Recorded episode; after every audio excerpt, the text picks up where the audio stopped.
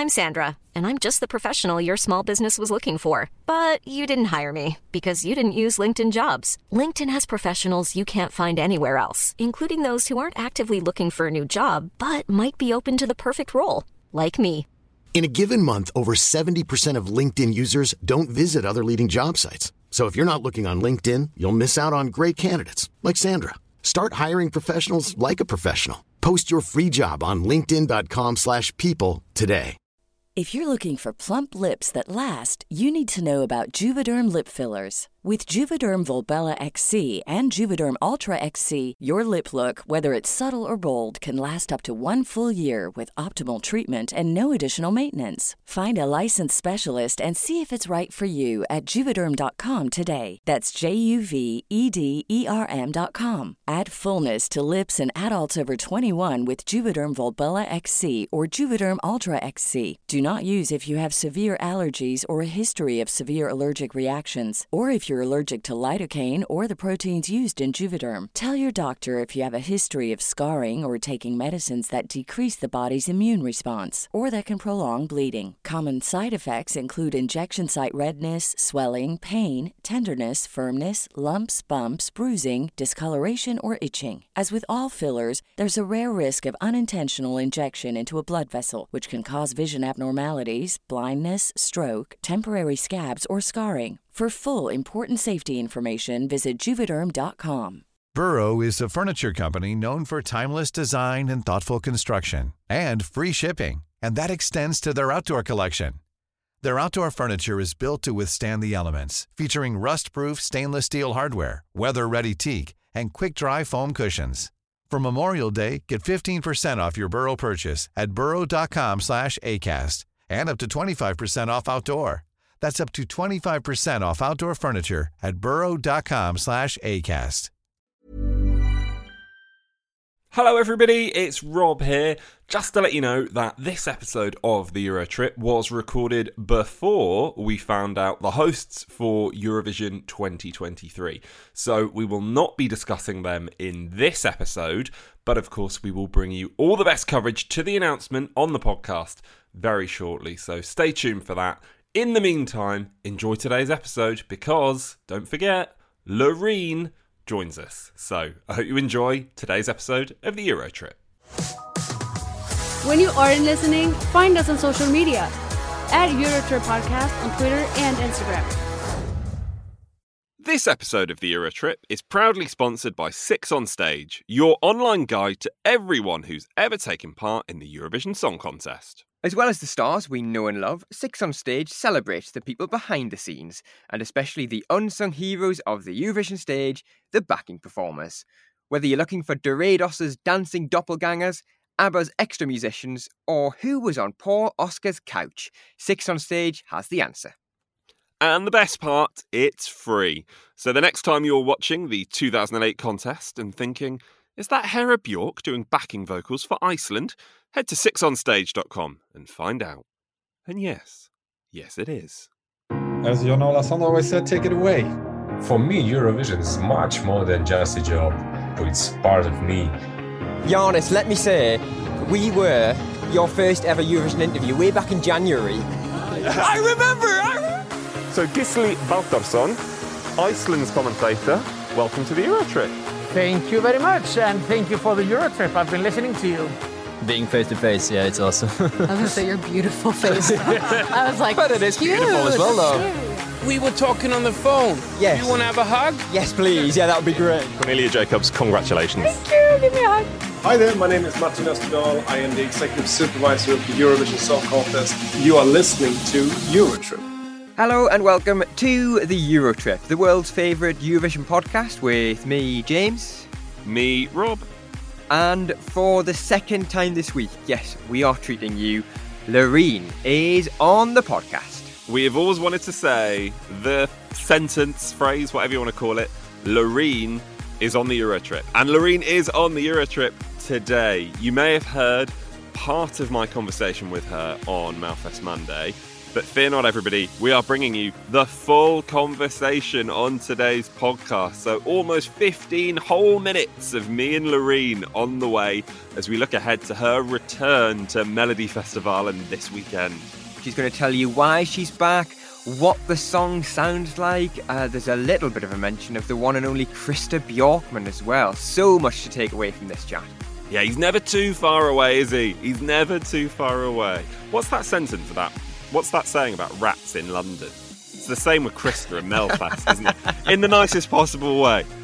Anyway, we are also staying up north, as far as Europe's concerned, anyway, James, because we are also chatting Söngvakeppnin on this week's episode. Indeed, we are. Yeah, the first semi final took place at the weekend. Two artists qualified to the final, and this coming weekend, semi final two. Uh, one of the artists is Kristín Sesselja. Uh, she'll be joining us for a chat, telling us all about her song for the competition. And we will be hearing more about La Zarra's song for France. Of course, at the weekend, we had the big reveal. Évidemment revealed to the public. It's had a very positive reaction out there. People are saying, could we be heading to Paris for 2024? Well, we've got Thomas from the Douze Points podcast back on, and he gives us his thoughts. And we'll be hearing a little bit from Lazara herself as well. So we've got all that and more to come. You're listening on Acast, on Apple Podcasts, and Spotify. This is the Eurotrip. So this is the episode where we finally can say it. Loreen is on the Eurotrip, James. It's actually happening. It seems ridiculous, doesn't it? Nice to have that little tease on Monday. It sort of eased us in. I feel like we needed that little snippet just to say, look, it's definitely going to happen. Give us a couple more d- days to breathe, and then we get the full chat today. Yeah, I've been sitting on this for a few days now, and I've just been wanting to get it out there. I've been wanting for everybody to hear this conversation that we had because, as we've already teased in the in the opener, there she is very open about the song, what type of song we can expect, what it means to her to be competing in Melfest again this year, and also I ask her about the pressure of returning because, of course, as we know, she returned in 2017. That didn't go that well, but people always come back to Euphoria, a song that it is basically impossible to try and follow up at Eurovision. So we'll see how she gets on on Saturday, but that conversation on the way. And before we hear that conversation, we'll be joined by a friend of the podcast who we have not heard for a little while, but very nice to get her back on the Euro trip yeah, very excited to hear from Loreen. Of course, uh, we want to hear what you've got to say as well. It's first time Loreen's been on the podcast. We're going to have to remind you about that. Loreen is on the podcast. We want to know what you think about it. Uh, get in touch with us at Eurotrip Podcast on Twitter and Instagram and hello at EurotripPodcast.com on the email for all of your Loreen thoughts. I'm fearful that the more we tease Loreen, the more people are just going to scroll ahead and just listen to Loreen and not listen to the rest of it. So do stay there, everybody, because if you scroll forward, you wouldn't get the joys of me and you returning to a conversation we had on last week's podcast about mulled wine. James, you shocked me when we were in Prague because you said you'd never tried mulled wine. And I brought this up on the podcast last week. It turns out that everyone is very much in Camp James because everyone's less appalled that you've never tried it and more saying, well done for never trying it because it's horrible. Yeah, does that make you feel slightly better about it? I felt quite comfortable in myself already, to be perfectly honest with you. I just thought, why is he making such a big deal about it? Surely somebody's on my side. And yes, thank you. I, I saw a couple of you get in touch on Twitter, I think. Forgive me, I, I can't remember who uh, it was who got in touch, but said, yeah, I'm with James. It tastes horrible. Fair play to you for never having it. Yeah, Jamie got in touch, I think, on Twitter to say, yeah, it's awful. And also, Simon got in touch on Instagram. He sent us a message Hi, guys, great podcast as always. James, you're not missing out on mulled wine. It's the devil's wee. There you go. Perfect. I couldn't have put it better myself. I don't know, actually. I've never had it. Imagine if I do have it and I'd thoroughly, thoroughly enjoy it. It's just, it's just warm red wine, isn't it? Is it? Yeah, warm red wine with sometimes a bit of an orange lobbed in there. Okay. Uh, have you ever had? Well, I can only assume not because you've not had mulled wine. You ever had mulled cider? No, I, I have not. that's nice. That's nice. But the one problem with mulled cider, and anyone that's had mulled cider will know this. Oh my goodness, that thing is sticky. Right. Okay. You get that anywhere near your persons, and that's staying there for a long time. Very, very sticky. Uh, let's try and naturally segue this onto a Eurovision conversation. I'm not sure I'm going to be able to do it. So, uh, there was a conversation actually we had uh, over the last couple of weeks where we were talking about artists who represented more than one country at the contest. Uh, and we had somebody get in touch uh, via email who suggested Anne Marie David had represented uh, Luxembourg and France. The the other one that we volunteered ourselves, wasn't it, was Feminem, who represented Croatia and Bosnia and Herzegovina at the contest because they were a one second song a couple of weeks ago.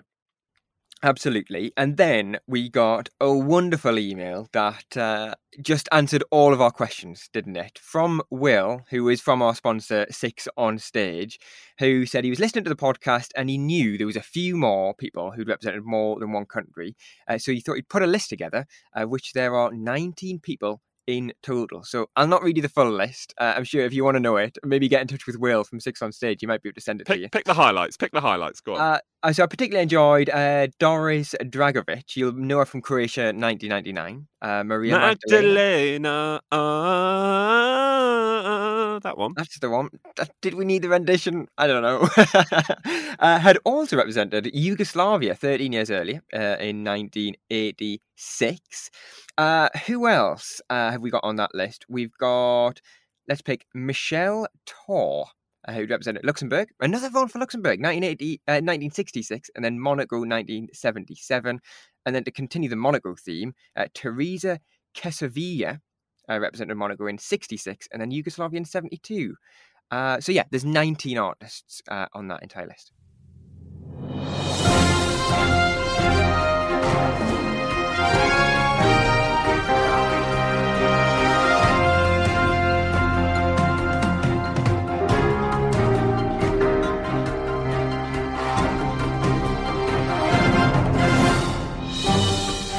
It is now time, you know this, for the very latest news from the world of Eurovision.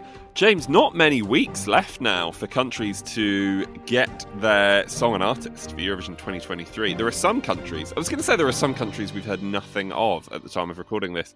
By that, I literally mean the United Kingdom. I think we have heard from everybody else at this point now. Yeah, I was going to say, are they the only country who hasn't said a word? I think they might be.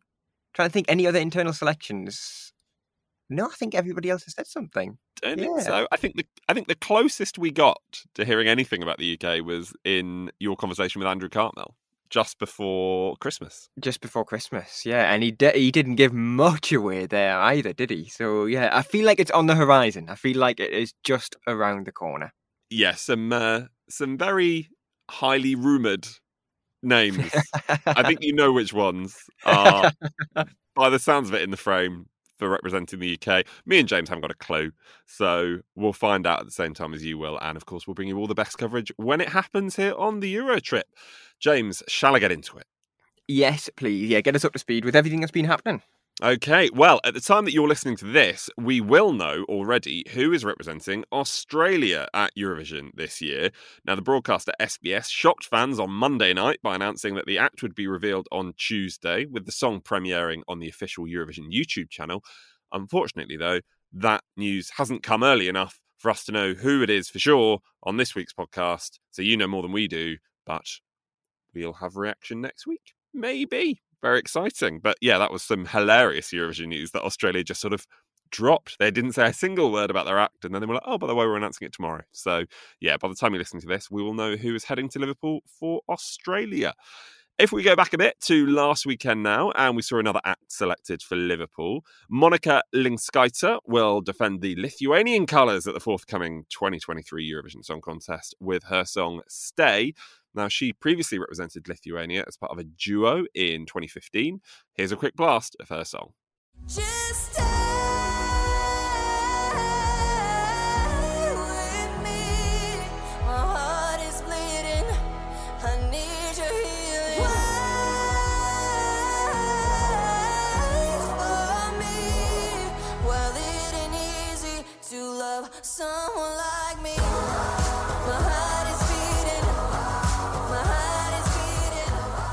Moving on to France then, and we finally got to hear La Zarra's entry, Évidemment, and we'll have more on that very, very shortly.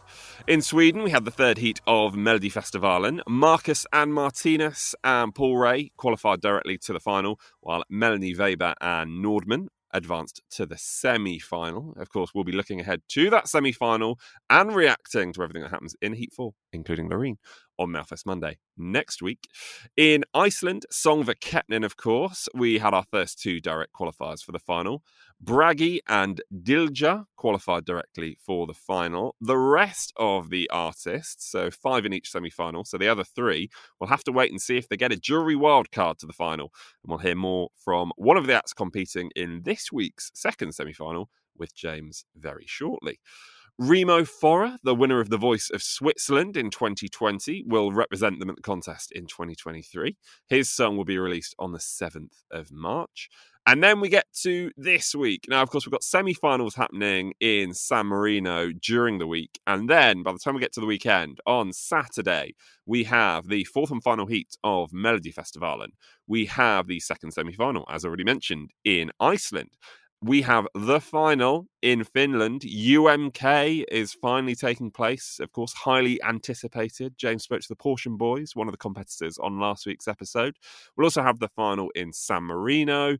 That includes Alfie Arcuri, former Australian Decides artist. Could also feature Ronela from Albania 2022, and the dance pop band Eiffel 65 could be in there as well, which is very exciting. And we'll also have the first semi final in Portugal. And then on Sunday, we will have the final of Poland's selection for the Eurovision Song Contest. You know, there's two things I want to pick up there. Is that first of all, I am very excited for UMK this coming weekend. It looks like it's going to be such a strong show. But then also, you mentioned San Marino. The broadcaster over there must have the strongest casting team I've ever seen from any TV production that's ever been made. How on earth did they get artists from practically every corner of the globe to take part in that competition? Is it that, or is there no filtering process? And anyone that shows any interest just gets a go. Well, what is it? 106 semi finalists? Was it? I mean. Is that what we try and aim for next year? So, of course, this year we were co hosting ESCZ next year, our Eurovision New Year's resolution for 2024, do we attempt to get an audition in San Marino? Is that what we try and do next year? I thought you were going to say join the casting team, see who how they fill the art oh, but you no, want to. We're above that. Something. We're above that. We're talent, me and you. I'll leave that one to you. Don't egg us on. Okay, I'll do my best. I'll, I'll, I'll you know, I'll see what I can. I'll reach out to our San Marinese colleagues. we should talk about France a little bit. We're talking about Söngvakeppnin and Melodifestivalen later on in today's episode. But of course, the highly anticipated French entry for Eurovision 2023 was revealed on Sunday. It is sung by La Zarra, who herself is a highly respected and highly anticipated artist. People were very excited when they found out that she was representing France at the contest this year. Well, the reaction to Evidemment, which I really enjoy saying, and I'm still not sure whether I'm saying it exactly correctly, but the reaction has been very positive to say the least. Some people even talking of Paris 2024. Maybe, maybe not. Who knows? We will see. But I thought, of course, if we're talking France, we have got to get Thomas from the Douze Points podcast back on to find out what the French reaction has been like to La Zarra's entry and also find out what he thinks about the song. And also, Thomas has been wonderful here because he's also given us a little bit of his interview with La Zarra herself. So here's what Thomas sent us earlier in the week. Here's his reaction, here's the reaction in France, and also a little bit of Lazara as well. Hi guys, this is Thomas from Douze Points in Paris here. How can I say that I can leave the repeat mode on my iPhone of this song Évidemment by La Zarra? To be honest, it's the first time I think that for 10 years uh, in a row, everybody here is proud of the song of France in France. it's it's it's it's very unbelievable. To be honest, we we are so happy. We are so happy. We are like flying. And if she doesn't win, it not matter. Actually, it's it's like we already win with this song. Everyone want to dance on it. Everyone enjoy the style of La Zarra, her voice we can't wait to see her live. Uh, to, to it, it, it's kind of unbelievable for us. Well, we had the chance here with Douze Points, uh, our podcast, our French podcast, to hear the song uh, on Friday with the press. And at the end, everyone stood up. So this was the first sign of the bop it is. Okay, if I may, guys, I would like to share with you the first reaction of La Zarra right after uh, re- releasing the, the title Évidemment. And I've asked her how she felt right now. My God, je suis émue, ça m'a. Well, I moved. Voilà, It makes me accouchement. Ça a happy. été un peu It's like a childbirth. It was tough at some point, Mais maintenant, je me sens- but je me sens now. I feel very serene. Cet enfant, cet I thought je pensais qu'il allait the weight of this child should have been 5 kilos, but it's 8.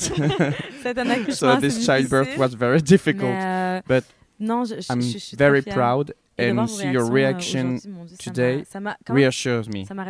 Parce qu'on on peut pas être. because euh, you voilà, can't be être certain de ce qu'on confident enough about what you're doing. voilà, je- je- but je now suis dit que I'm I'm saying like okay, I'm not crazy.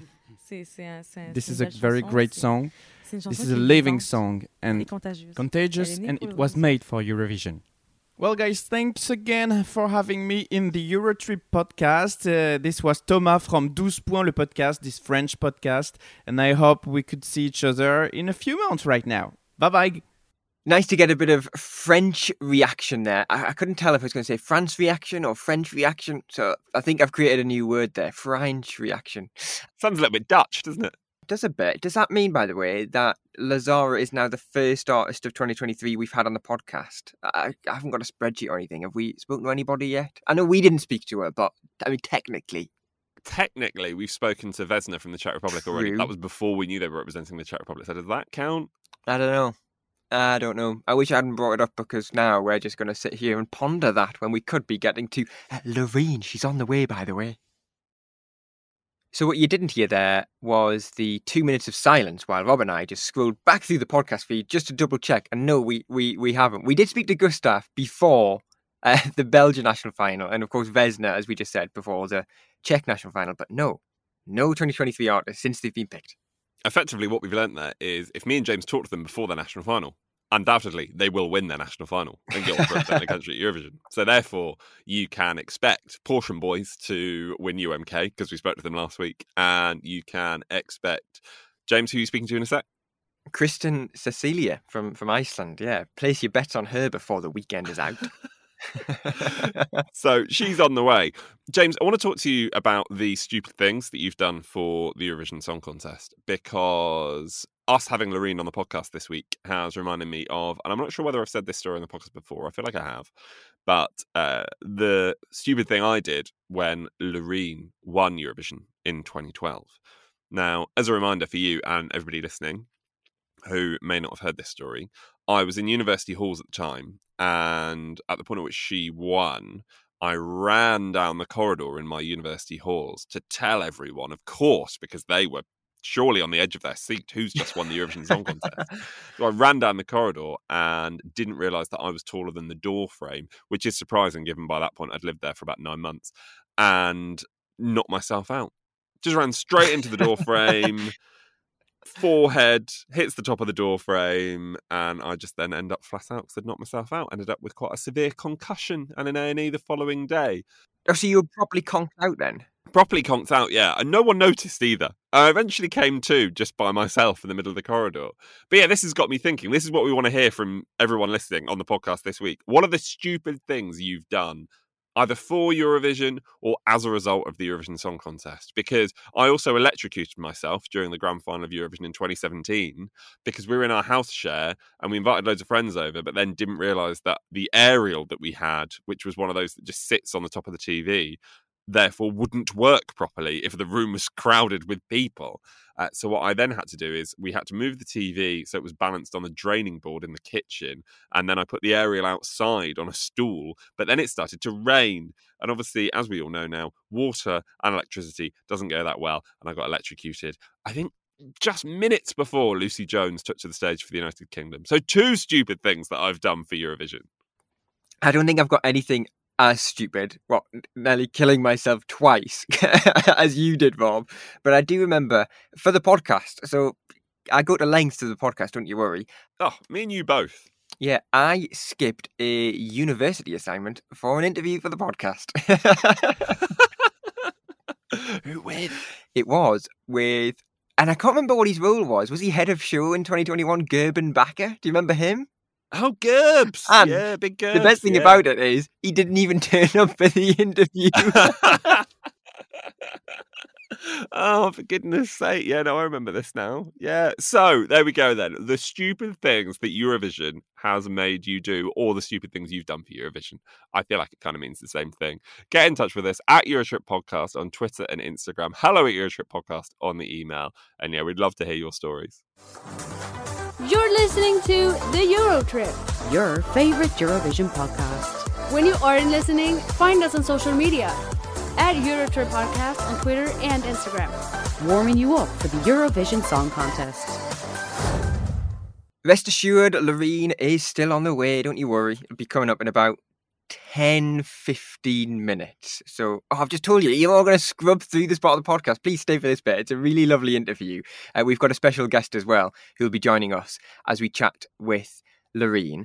Uh, but now, let's bring you a chat with somebody from Iceland. Their name is Kristín Sesselja. Now, they are going to be taking part in the second semi final of Song for Söngvakeppnin. That takes place this coming weekend. As we mentioned before, the first semi final was on on Saturday night.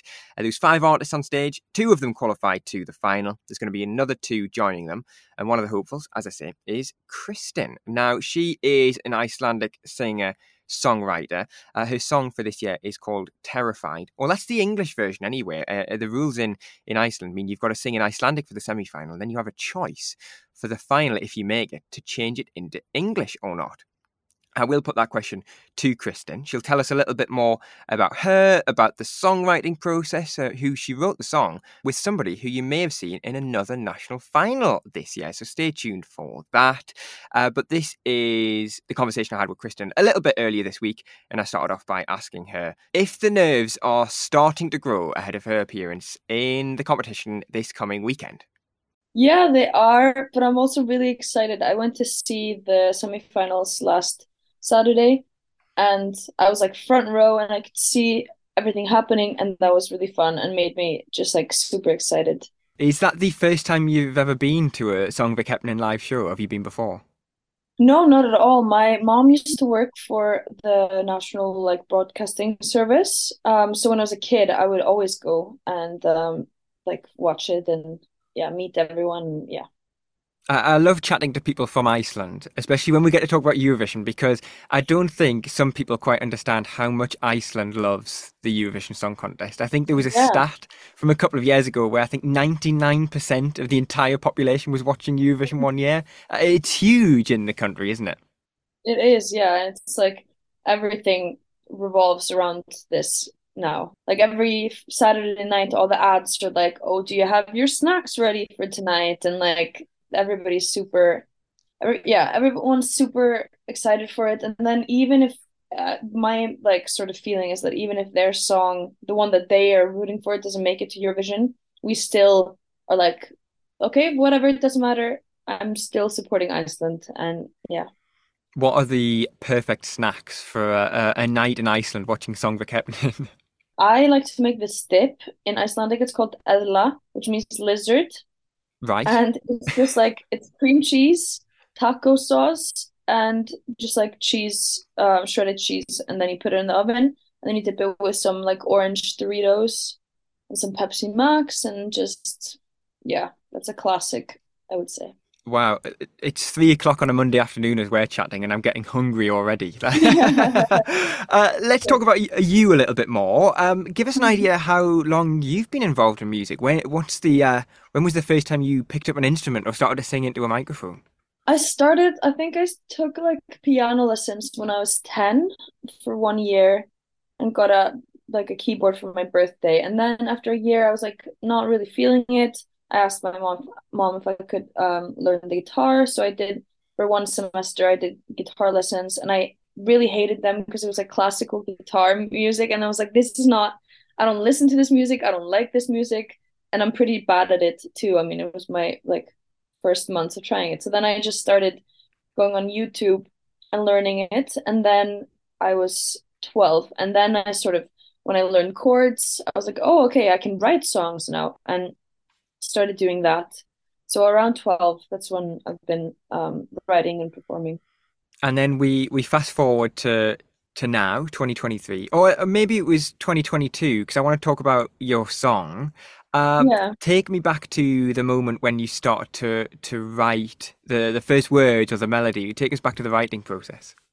Yeah, um, I had been wanting to send in a song for the competition, and I had one that I had written in a writing camp that I was like, okay, I'll send this one in, but I also want to try something else. So then I reached out to Vetle, who's a producer I've worked with a lot, and then uh, Tiril Beisland, um, who I met in a writing camp. I don't know if people know, but she was competing in the Norwegian national uh, finals. Mm-hmm. But yeah, so we decided to we scheduled like studio time and got in the studio with the intention of writing a Eurovision song for me. And then we just me and Tiril started, or Vetle had some sort of he had that little ambient noise that's in the beginning of the song. And me and Tiril just freestyled some melodies into a microphone. And Vetle was whistling some of them because he can't sing, so he whistles. um, and we, yeah, like put that together. While Vetle was working on the production, me and Tiril started working on the lyrics. And yeah, I think the first lyric we wrote was the remember driving in the cold, keeping each other warm. Like the first sentence, we really wanted it to be like to grab people's attention right away. Tiril came up with the idea of terrified. And then we were just like talking about what I was going through and what I was experiencing. And, and that's how it happened.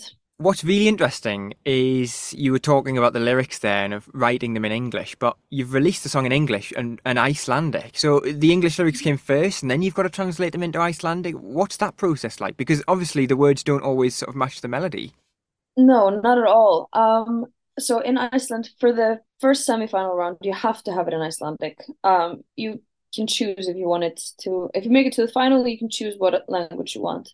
So, I mean, obviously, Tiril and Vetle are Norwegian and I'm Icelandic, so it wouldn't make sense for us to write a song in Icelandic. I also just um all the music I've released is in English. I always write in English, so that was like the natural thing. Um, but then translating it was actually like really hard, and I was doing it the night before the deadline. really? So I was putting it off, and I was sending in two songs, so I had to like translate those two songs, and then I did it and it was like really frustrating and but kind of fun at the same time. And then I sent it in and when it got accepted I like changed it a lot. Like it was called it was called Óttafull which is more of a translation of terrified. Óbyggðir means wilderness. So I had to sort of change the melody. And yeah that was that was an interesting process. My mom helped me um so she's credited as a songwriter is that the first time she's ever been credited on music before? Has she written music before yeah. ever? Uh, no, not at all. She like when she was in high school, she like wrote some poetry that got published, but like very little, and she's very like very humble about it. Like, oh God, it's horrible. But I like I discovered it the other day, and I was like, ooh, this is kind of good. Like, good job, mom. But um, first time on music, yeah what has the reaction been like since you you released these? I was um scrolling on the the youtube comments which is sometimes a, a risky place to look because of some of the negativity a lot of people get but the the overwhelming comments were all positive people saying iceland you've got to send this to eurovision. When you read comments yeah. like that how, how does that make you feel? It's really good or like it's really good for my ego. But it's like the whole thing is really like an emotional roller coaster, roller coaster. The initial or reaction, you like get a lot of good, and then you get don't get that much, and then somebody's getting more attention than you or whatever. But like all the positive feedback is like so cool. I yeah, it's just like an honor to have people listen to my music. It's really really special, and to like hear the people resonate with the lyrics is really like special to me. Now, I know we've obviously got the semi final at the weekend to get through first, so it sounds like I'm getting a bit ahead of myself. But we were talking about the the lyrics before the English and the Icelandic. Have you thought about whether you would do the English version in, in the final if you were to get that far? Um, I think I would probably do the English version. Um, Eurovision fans are like, you need to do the Icelandic version. Like that's they love to hear the Icelandic version or like the native language of songs. But for me, like music is about my sort of expression and expressing myself in a way that other people can relate to me and therefore feel seen. And it wouldn't make sense for me to, I mean, if I were to go to Eurovision to have a song that like only 360,000 people, which is not only, that's a lot of people, but like only them would be able to understand the lyrics. And also just in terms of my career, like I I plan to release music in English, so it would be a bit weird. But yeah. What would it mean then? Again, I'm getting ahead of myself. Rule with me, please. if you were to get through the semi-final, get to the final, uh, and win, what would what would that feel like? Have you have you given yourself a moment to think about that yet, or are you still just so focused on the semi-final? Um, I'm trying to think of it and imagine the moment to manifest it. Um, but it would be like it would be too insane for this like world. It would be like that's crazy that I that would happen to me. That's it would just feel it would feel very very very surreal, but then also like really gratifying and yeah, just really really good, really fun. Really, really good and really fun. Yeah, sounds good to me. That, I couldn't put it any better myself. Uh, Kristín, it's been great to chat. I wish you the very best of luck for Söngvakeppnin this coming weekend. Yeah, thank you so much. Many of us have those stubborn pounds that seem impossible to lose, no matter how good we eat or how hard we work out. My solution is PlushCare. PlushCare is a leading telehealth provider with doctors who are there for you day and night to partner with you in your weight loss journey. They can prescribe FDA-approved weight loss medications like Wegovy and Zepbound for those who qualify. Plus, they accept most insurance plans. To get started, visit plushcare.com slash weight loss. That's plushcare.com slash weight loss. Hiring for your small business? If you're not looking for professionals on LinkedIn, you're looking in the wrong place. That's like looking for your car keys in a fish tank. LinkedIn helps you hire professionals you can't find anywhere else, even those who aren't actively searching for a new job but might be open to the perfect role. In a given month, over 70% of LinkedIn users don't even visit other leading job sites. So start looking in the right place. With LinkedIn, you can hire professionals like a professional. Post your free job on linkedin.com slash people today. Like what you're hearing? Make sure to leave us a review and a rating whenever you're listening. So this is indeed the Euro trip, and it is very nearly the moment you've all been waiting for. James, lovely chat there with Kristín from Iceland. Yeah, absolutely. Yeah, really excited to to see her on stage this coming weekend. Uh, really, really enjoy her song. It'll be interesting to hear it in Icelandic, and then yeah, if she qualifies, she's going to be changing it to English. Very interested to see how that pans out. I love that Söngvakeppnin rule. Like you can sing it in Icelandic, obviously in the semi-finals, and then you get to choose mm. whether you keep it in Icelandic or sing in English in the final. It's a it's an off the wall rule, but I enjoy it very much. And Söngvakeppnin always brings us something very different every single year. So excited to see what we get in 2023. But James, the moment is here. Loreen is coming on the podcast, and we couldn't just do it alone. No, we couldn't. We'd have to get, as I think I billed her in about November or December of last year, uh, our favourite Swede, Bella Christ. Welcome. Oh, thank you so much for having me. That's the sweetest intro. I feel bad I'm keeping everyone from hearing Loreen, but uh, I'm so glad to be on the show with you guys. Bella, we had to we had to get you on. We had to cross to Sweden just to get the, the full level of excitement because, of course, we are now in, in the week of Loreen reappearing at Melody Festival. And but for anyone that hasn't heard you on the podcast before, I mean, what have they been doing? Because let's be honest, you've been on a lot because we love having you on. But you are Swedish Eurovision expert, uh, commentator at Melody Festival, and the English language commentator for the Melfest final. And I believe before we get to Loreen, you've got a very exciting announcement to make about that. I do. Yes, I can finally reveal, although maybe no big surprise to anyone, but that, that Olivia and I will be back doing the English live commentary of Melody Festival for the final. Uh, so yes, very, very excited to be back doing that in the disco booth with everyone tuning in from around the world. So yes, make sure you tune in. You pick the if if you want, pick the English commentary um, version of the stream for the final, and you'll hear me and Olivia. um, guiding you through all that um, glittery fabulousness of of Melfest. So you'll have one of the best seats in the house again, won't you? Your little commentary box was like almost on the stage last year, wasn't it? yeah, it was pretty near, and I feel like the whole box was like bouncing nearer to the stage with every song because it was like vibrating so much from like all the fireworks and everything going off. Oh my god, I can't wait to be back in there. It's just the best. I feel like this question might be like trying to ask somebody which one is their favorite child, but are you are you looking forward more to commentating on Melfest or seeing Loreen this weekend? Oh my goodness. I mean, that is, it's an impossible choice, right? Uh, yes, I'm going to Malmö to, uh, as a guest, just like, you know, to, as an audience member rather, to, uh, to see the, to, to see Loreen and all the others for Heat 4. And I'm so excited, uh, especially after hearing the interview we're about to hear. Oh my goodness. Uh, Loreen is, ah, I can't wait. See, Bella, this is why we get you on. Great tease. I promise you we'll get to the interview shortly. Stay there. But one thing that I ask her about, and you'll hear shortly, is the pressure of returning to Melodifestivalen. And and it's understandable that that pressure is there because, of course, the last time she returned to Melfest after winning Eurovision, she returned in 2017, it didn't entirely go to plan.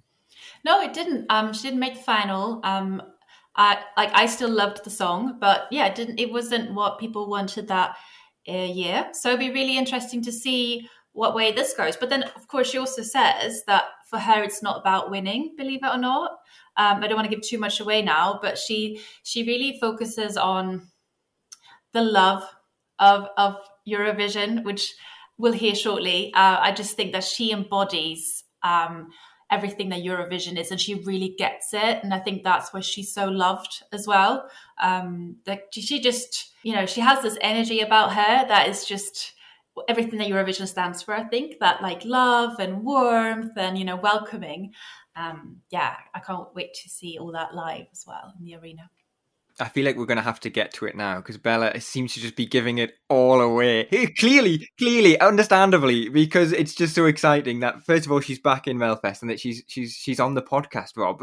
Quickly before we hear it, Rob, how excited, nervous were you while you were sitting at your desk waiting for it to pop up on on the Zoom? I've never been more on edge for a Zoom call, and then I looked on the list of participants and I just saw it popped up Loreen iPhone. terrifying. Honestly terrifying. And that that comes across in this interview because as James has already pointed out, because he's also already heard this interview, and as you are about to hear, I think I start every single question with Loreen's name. Because I was just just slightly on edge talking to her, but it was just making it feel real, eh, Rob? Exactly, exactly. And that's exactly how we start this interview. So let's get to it. Here is everything you need to know about Loreen's participation in Melfest, about the song.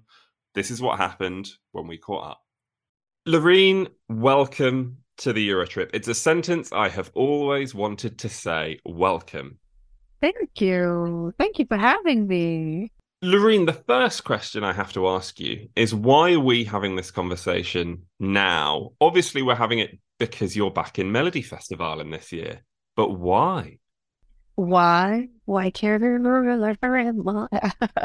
No, um, why? Why Melody Festival again? Well, let me start by saying it's the song. I fell in love with the song, so that's where I started. So this was before we even thought about Melodifestivalen. You know, it wasn't even in the. There was no. There was no. Um, no, we didn't. We I didn't know about that. I just. I just heard a song, and so, yeah, I fell in love with the song. That's one of the reasons why. Yeah, I just feel like we just need to cherish these forms that have that spread so much love. You know, it's so important. Loreen, I've got to ask you about you and Eurovision, you and your relationship with Eurovision and Melody Festival. And Do you feel any pressure because people see you as people, especially around my age, see you as the queen of Eurovision? We remember that night in Baku back in 2012. You are the queen of Eurovision for so many people. Is that is that pressure, or do you just embrace that? No, I just embrace that. So that's love. You know, I've always wanted to be called a queen. Queen Marie. Oh, I'm gonna start calling. I'm gonna I'm gonna tell all my friends to call me Queen Marie from now on. Like y'all, guys, I'm Queen Marie. Do I feel pressure? Um, no, because I feel like my, my way of thinking is like everything has its time, and Euphoria was perfect for that time, and now things have happened, life and everything, and so this is like a new chapter in many ways. Um, so with that said, uh, I don't feel pressure of winning. That's not really important to me, even though uh, it sounds crazy, but it really isn't. The most important thing is for me is not to compromise on my performance and my creativity. You know, to you know to have because uh, I do have a vision and I have an idea of what I want to do, and uh, the most important thing is to to not compromise. So that you know, and um, to always stay true to ourselves. So that, that if we look at pressure, then the pressure is within that. Like I feel pressure to keep it, you know, according to my heart, and you know, and I get too influenced by things around me.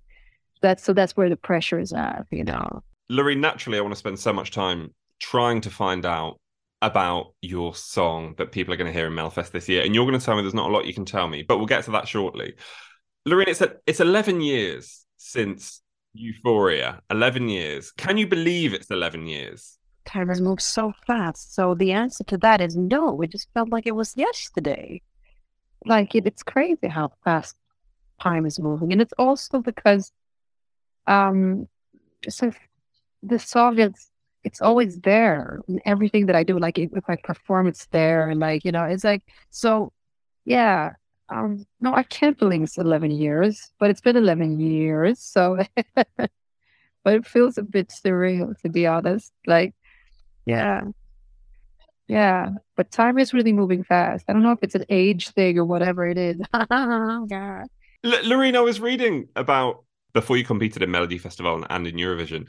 Is it right that you, you didn't have a TV? You didn't know much about Mello or Eurovision at all? That's right the thing is, many people don't know that that the years before, um, actually, my heart is refusing me, but also Euphoria, I lived, I basically lived a very simple life, purposely, you know, and so and call let's call it a spiritual hippie type of life, you know. So you can really see that in the performance of Euphoria, when being barefoot and everything. It was just a reflection of the time that of that era in my life.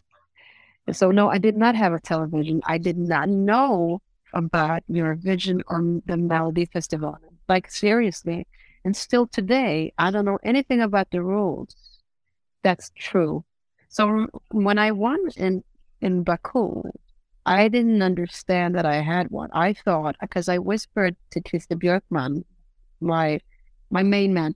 So and I was like, so are people gonna vote now or you know so you know and he was like are you crazy? You just won get up on stage. I'm like oh my god and so still today i'm not so interested in the rules and stuff like that I, the only interest i have is as a creator is to create something that makes me feel something and makes you feel something. That's my main focus.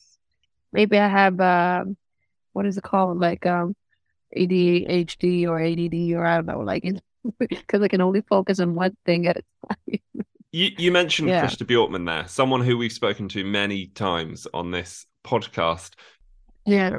Do you still have Christer in your life? He obviously played a large part in your role, such a big part in your life back then. Is he still someone who who you speak to and interact with?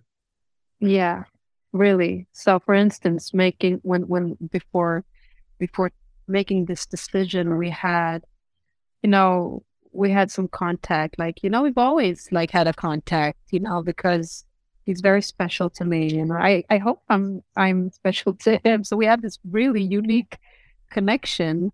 Um so he was he was very much involved in the decision of being in this and looking at pros and cons and you're just like, you know, in that conversation. So so and I love having him there because, you know, he's very intuitive, you know, and he's very honest also. And like, you know, so it's it's nice to have people like that around you that also has this this love for the Melfest, like myself. You know, he really is.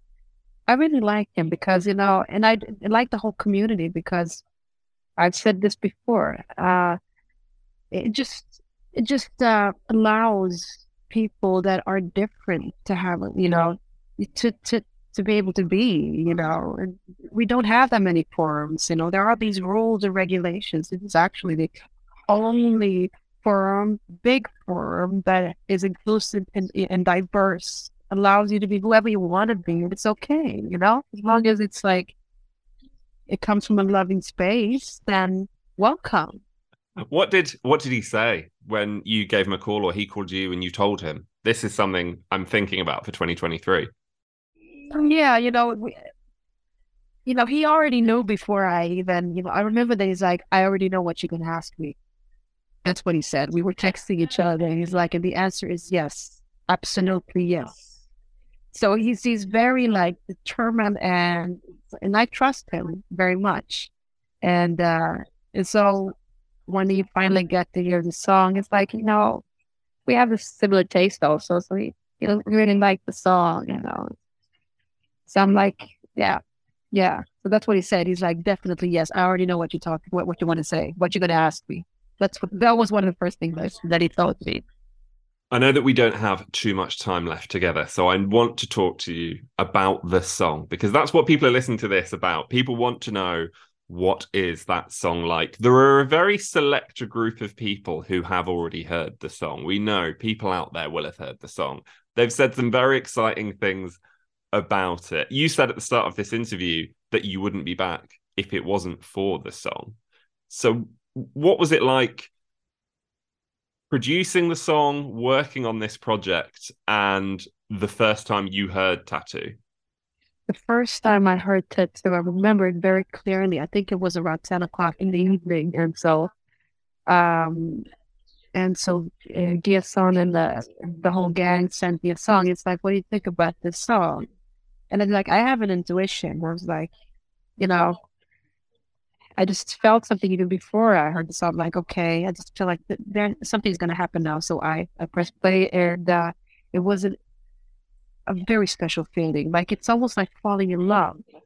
You know, when you, when you just know, and you know, and at the same time, I felt a bit of like, oh my god, uh, let's call it a fear, because you know it's an excitement, but it's also, oh my god, is this really happening again? Because some somewhere I understood because they didn't mention Mamlithas, so I just understood that this is for this forum. And I'm like, oh my God, it's so much energy that you need to create, you know. Oh. It's like and, and so it was a fall in love, but you know, when you fall in love, you also have a bit of fear, like, oh wait, oh so so so that was the first step. And but you know, recording the song because I, I know it was mine. I know the song was for me. I just it was it has the the marine things that I like and you know and the storyboard and everything. So the recording process, the production process went like this fast. Usually it does that when it's when it's the match. It doesn't take. I think we took like one hour in the studio the first time we sang it. You know, I, I heard the song I think two or three times and I knew it. See what I mean? It's like it's like falling in love. Like I just know the person. You know, so the whole process was really like just it was just floating. But then again, um, as I always do, I have a song and then I have to make it mine. And there are details that I think y'all guys are gonna enjoy um, in the song. Uh, yeah, certain spiritual energy that maybe will, yeah, make you um, happy and joyful and maybe a little bit spiritual. Loreen, last couple of questions because I know you are very, very busy. What was it like? You mentioned him before, Thomas G:son. What was it like working with Thomas and the gang again, the same songwriting team as Euphoria, and also Cazzi Opeia working with you on this as well? Yeah, yeah, yeah. I mean, when it comes to Thomas G:son and Peter Boström, like we we we have a history together, and uh, what I really like about uh, about them is that they're not afraid of big voices. You see, if you look at what is trending many times today, is like uh, there are not so many songs that are written for big voices like Adele or like that. So, and they feel comfortable in that zone.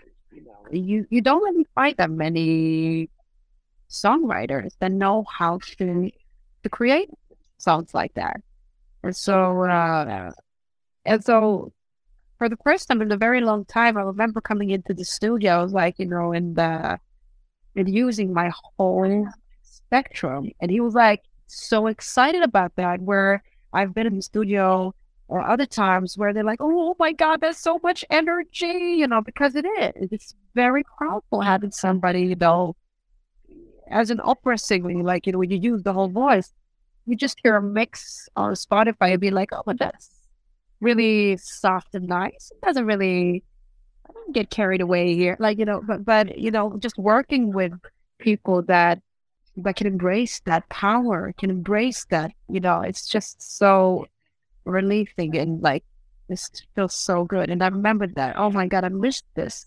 Last question then. This is what people want to know, and I don't know how much you can tell me. Probably not very much at all. What can people expect when they see you on that stage on February the 25th? The unexpected.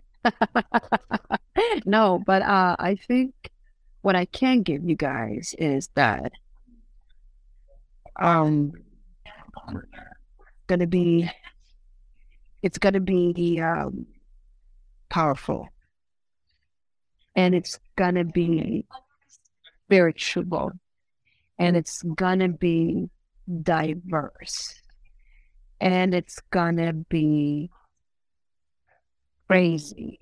It's to be a moment, Loreen, that's for sure. It's to be a moment. Oh, Loreen, it has been a pleasure to have you on the podcast and can't wait to have you back when maybe you're a two time Melfest and a two time Eurovision winner. We'll see. Oh my God. I don't know. I hope you guys enjoy it, really. That's really what, it, what is important. I really do hope you guys enjoy it. I've missed you. Thank you so much. And thank you for coming on the Euro trip. Thank you, Ra. Well, if you're listening, you might as well switch off now because there's nothing, nothing going to beat any of that for, for the foreseeable here on the Euro trip. Bella, can I come to you first? I know Rob, you've had all the limelight with Loreen, so I'm going to bring Bella back in as she's still with us. What's your immediate reaction after hearing Rob's conversation with Loreen? Oh, I thought it was such a lovely interview, and I'm more hyped than ever. obviously, to hear the song and see it, but also, as I was saying just before, like she really embodies Eurovision and she you know she always brings it back to like the community the fact that you can be yourself at Eurovision that it's this big forum that you can that you can use for good. I feel like she do, really does that. She has this force and this energy that um that she just gets. And I, I love that about her. Um so yeah fantastic interview really great to to hear that oh, well thank you very much now there is so much that I I've been wanting to talk to people about since I did the interview, and obviously been sat on this interview for a few days now. The the thing that I want to mention first is obviously what she told us about the song. So mm. there's a few words that she said in there. She said it's powerful, it's spiritual, it's diverse. I don't even know what that means, but it gets me excited. Mm, absolutely, yeah. I've but I in a way I have no idea what it's going to be like, but I also feel like I get it. Like it, it's Loreen, right? It's yeah, all those words really describe her really well. I was going to say, what else can we say? Just the excitement levels are so high. Now we've heard her speak about the song. I think it's sort of just confirming us to us now that it's actually real. Because I feel like up until this point, Loreen coming back to Melfest just seemed so far away. Even when it was announced she was coming back, it just didn't feel like it was ever going to happen. Now, though, eh, you know, it is really starting to feel like it's happening. Yeah, and you know what she said about the song as well that it felt like falling in love. I mean, she's really building this hype. The way that she was saying that, like, you know, that when she first heard it, it was it had the same feelings as when you meet someone and you just know it's right, and they recorded it in an hour, and all these things.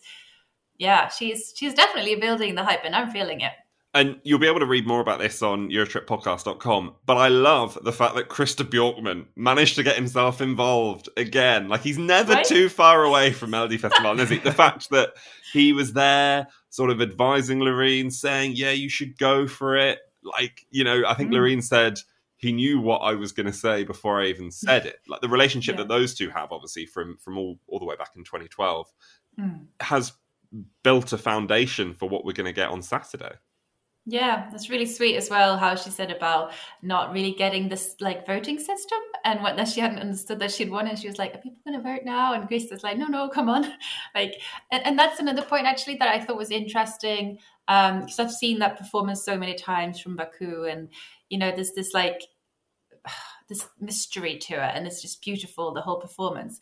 Um, and the way she was saying about how she was sort of in a how did she describe it? She had like a hippie vibe era going on, and that that, re- that she really wanted to translate that onto stage. And I feel like I understood it more now, even you know the performance. Um, so yeah, I thought that was super interesting. It'd be really see, interesting to see what of that sort of energy she carries on to this because she she has that sort of vibe that I feel like she's carried throughout all her performance. It's that spirituality and that you know. Uh, you can sense that it's important for her to do her own thing, um, and I feel like that's that integrity is just um, so important to who she is and her performance. And James, we do have a few more details about what we can expect from from her on stage this weekend as well, don't we? Courtesy of friend of the podcast from Melopedia as well, Gustav Dahlander. Yeah, he, he put something out earlier in the week, didn't he, on Monday, saying that she's going to be alone on stage and there's going to be no backing vocalist, even off stage by the sounds of things. So clearly, this is going to be a huge song. You know, you can't just go and stand on a Melfest stage by yourself with no backing vocals if you can't sing a really good quality song. Let us know what you thought of everything you've just heard at Eurotrip Podcast on Twitter and Instagram. Send us an email if you want. Hello at Eurotrippodcast.com. You can watch Loreen chatting to me over on our TikTok and over on Instagram as well. We'll be popping up some, some clips on there. I think we've covered it all off. I don't think we can say any more until we actually see her on that Melodifestivalen stage on Saturday. Bella, you're going to be there. Have the best time. Thank you. I want to say as well, of course, I'm really excited for all the acts on Saturday. Like, I know, you know, I just want to put that out there. It's going to be an amazing heat. Like, you know, of course, Loreen is returning. That is huge. But there's going to be um, all the acts. It's going to be amazing. And also, I don't know if you heard, but the interval act is going to be Carola. I mean, so many queens on stage. I'm just beyond thrilled. Bella, thank you so much for joining us on the Eurotrip. It's been brilliant to have you, and I'm sure we'll catch up again soon. Yeah, thank you for having me. When you aren't listening, find us on social media at Eurotrip Podcast on Twitter and Instagram. Always great to have Bella on the podcast, isn't it? Uh, you described Loreen as the, the queen of Sweden or Melfest. What was it? The Queen, queen. of Swe- she was either the either the Queen of Sweden, Melfest, or Eurovision. One of, one of the three. Yeah, Queen Loreen. Uh, does that make? I think we can arguably call Bella maybe I don't know the Princess of Sweden or the Princess of Melfest. I feel like that's a good enough title, surely. This is a big promotion. From my favourite Swede to uh, Princess. I was thinking about yeah when you called her our favourite Swede, and now you're granting her royal status. I'm going to stick by it. I'm going to stick by it. Um, we've got the one second song to bring you before we wrap up today's episode. Uh, point situation, by the way. I've done my research, uh, which is surprising to me as well as you. Uh, Rob is on 20 points and I am on 13. Oh, I hope for your sake then you get some points this week because that gap is a growing.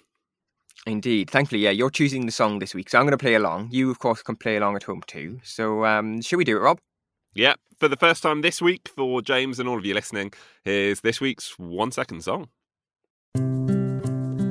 Ooh, ooh, at first, well, I say at first, during the first half second, I wasn't sure. During the last half second, I think it's ringing a bell. I don't think I'll get four points, but I kind of know what it is. And as a result, you gave us your favourite orangutan impression, which was really good. or is it just the ooh? ooh, ooh. I enjoyed it very uh, much. Do you want it again? Yes, please. Let's have it one more time. Okay, so we've already established that you need some points this week. There are four points on offer for the name of the song, the name of the artist, the year in which it was performed, and the country that that song was representing. You said yourself you don't think you're going to get the four, but are you confident of any points at all?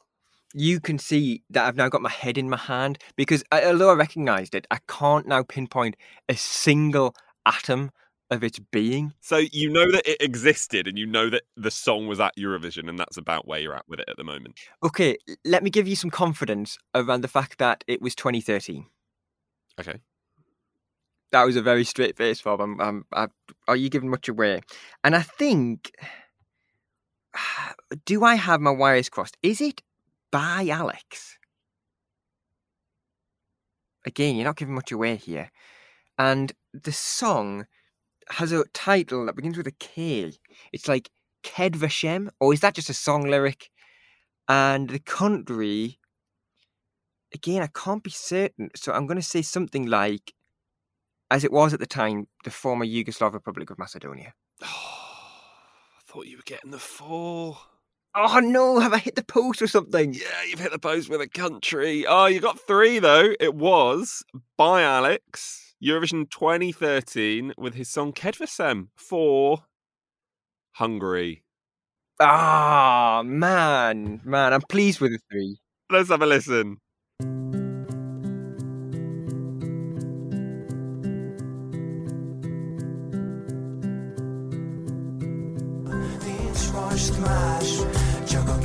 Kedvesem, az én kedvesem, ő bárhol jár, az úgy jó nekem, az úgy jó nekem, Yeah, I'm pleased with the three points there. Uh, uh, at first, I really thought I was going to get nothing. Yeah, but three points to bring me up to within three points of you now. Is that right? No, not at all right, at all. No, how would that be right? Within four points of you, then. Correct. So what happened there is you struggled to add some very small numbers together. yes, indeed. You're four points behind. So the score is now me 20, you 16. I'm not even going to ask you to try and work out what the tenuous link is because I've butchered the tenuous link. And I'll tell you what I intended to do and then I'll tell you what happened, shall I? Okay, go on then. Right. So what I thought I'd do, obviously, it was going to be Loreen inspired the one second song this week. So what what I did was I looked at Loreen's last participation in Melfest, which was in 2017. As we know full well, she was knocked out in the second chance round by Anton Hagman. Now, where did he finish in Melfest in 2017? When he got through to the final, he finished in 10th. So, James, my intention was then to pick the one second song, which was the song that came 10th in the grand final in 2017. What, four years out? but what happened was I accidentally went to 2013 instead. Because, I mean, obviously there is still a Loreen connection, that contest in Malmo as a result of Loreen winning with Euphoria. But yeah, for some reason I just picked 2013 instead. Uh, if you had had the one second song that I was intending, uh, you would have had uh, JOWST and Craft the Moment, Norway, 2017. Which I definitely would have gotten. I, can, I definitely would have gotten four points there. So I'm a bit gutted. You you, you got the the connection wrong. Never mind me. Yeah, so just a, a, a, pure memory lapse then when I was picking the one second song. However, I still feel slightly better about it because you got three points, so it's not all bad. Yeah, exactly. Uh, so, but you can extend your lead next week, where I'll be choosing the one second song. So, uh, yeah, squeaky bum time is that thing to say. It's all right. Still, still plenty of weeks left between now and the end of the season. Don't you worry about that.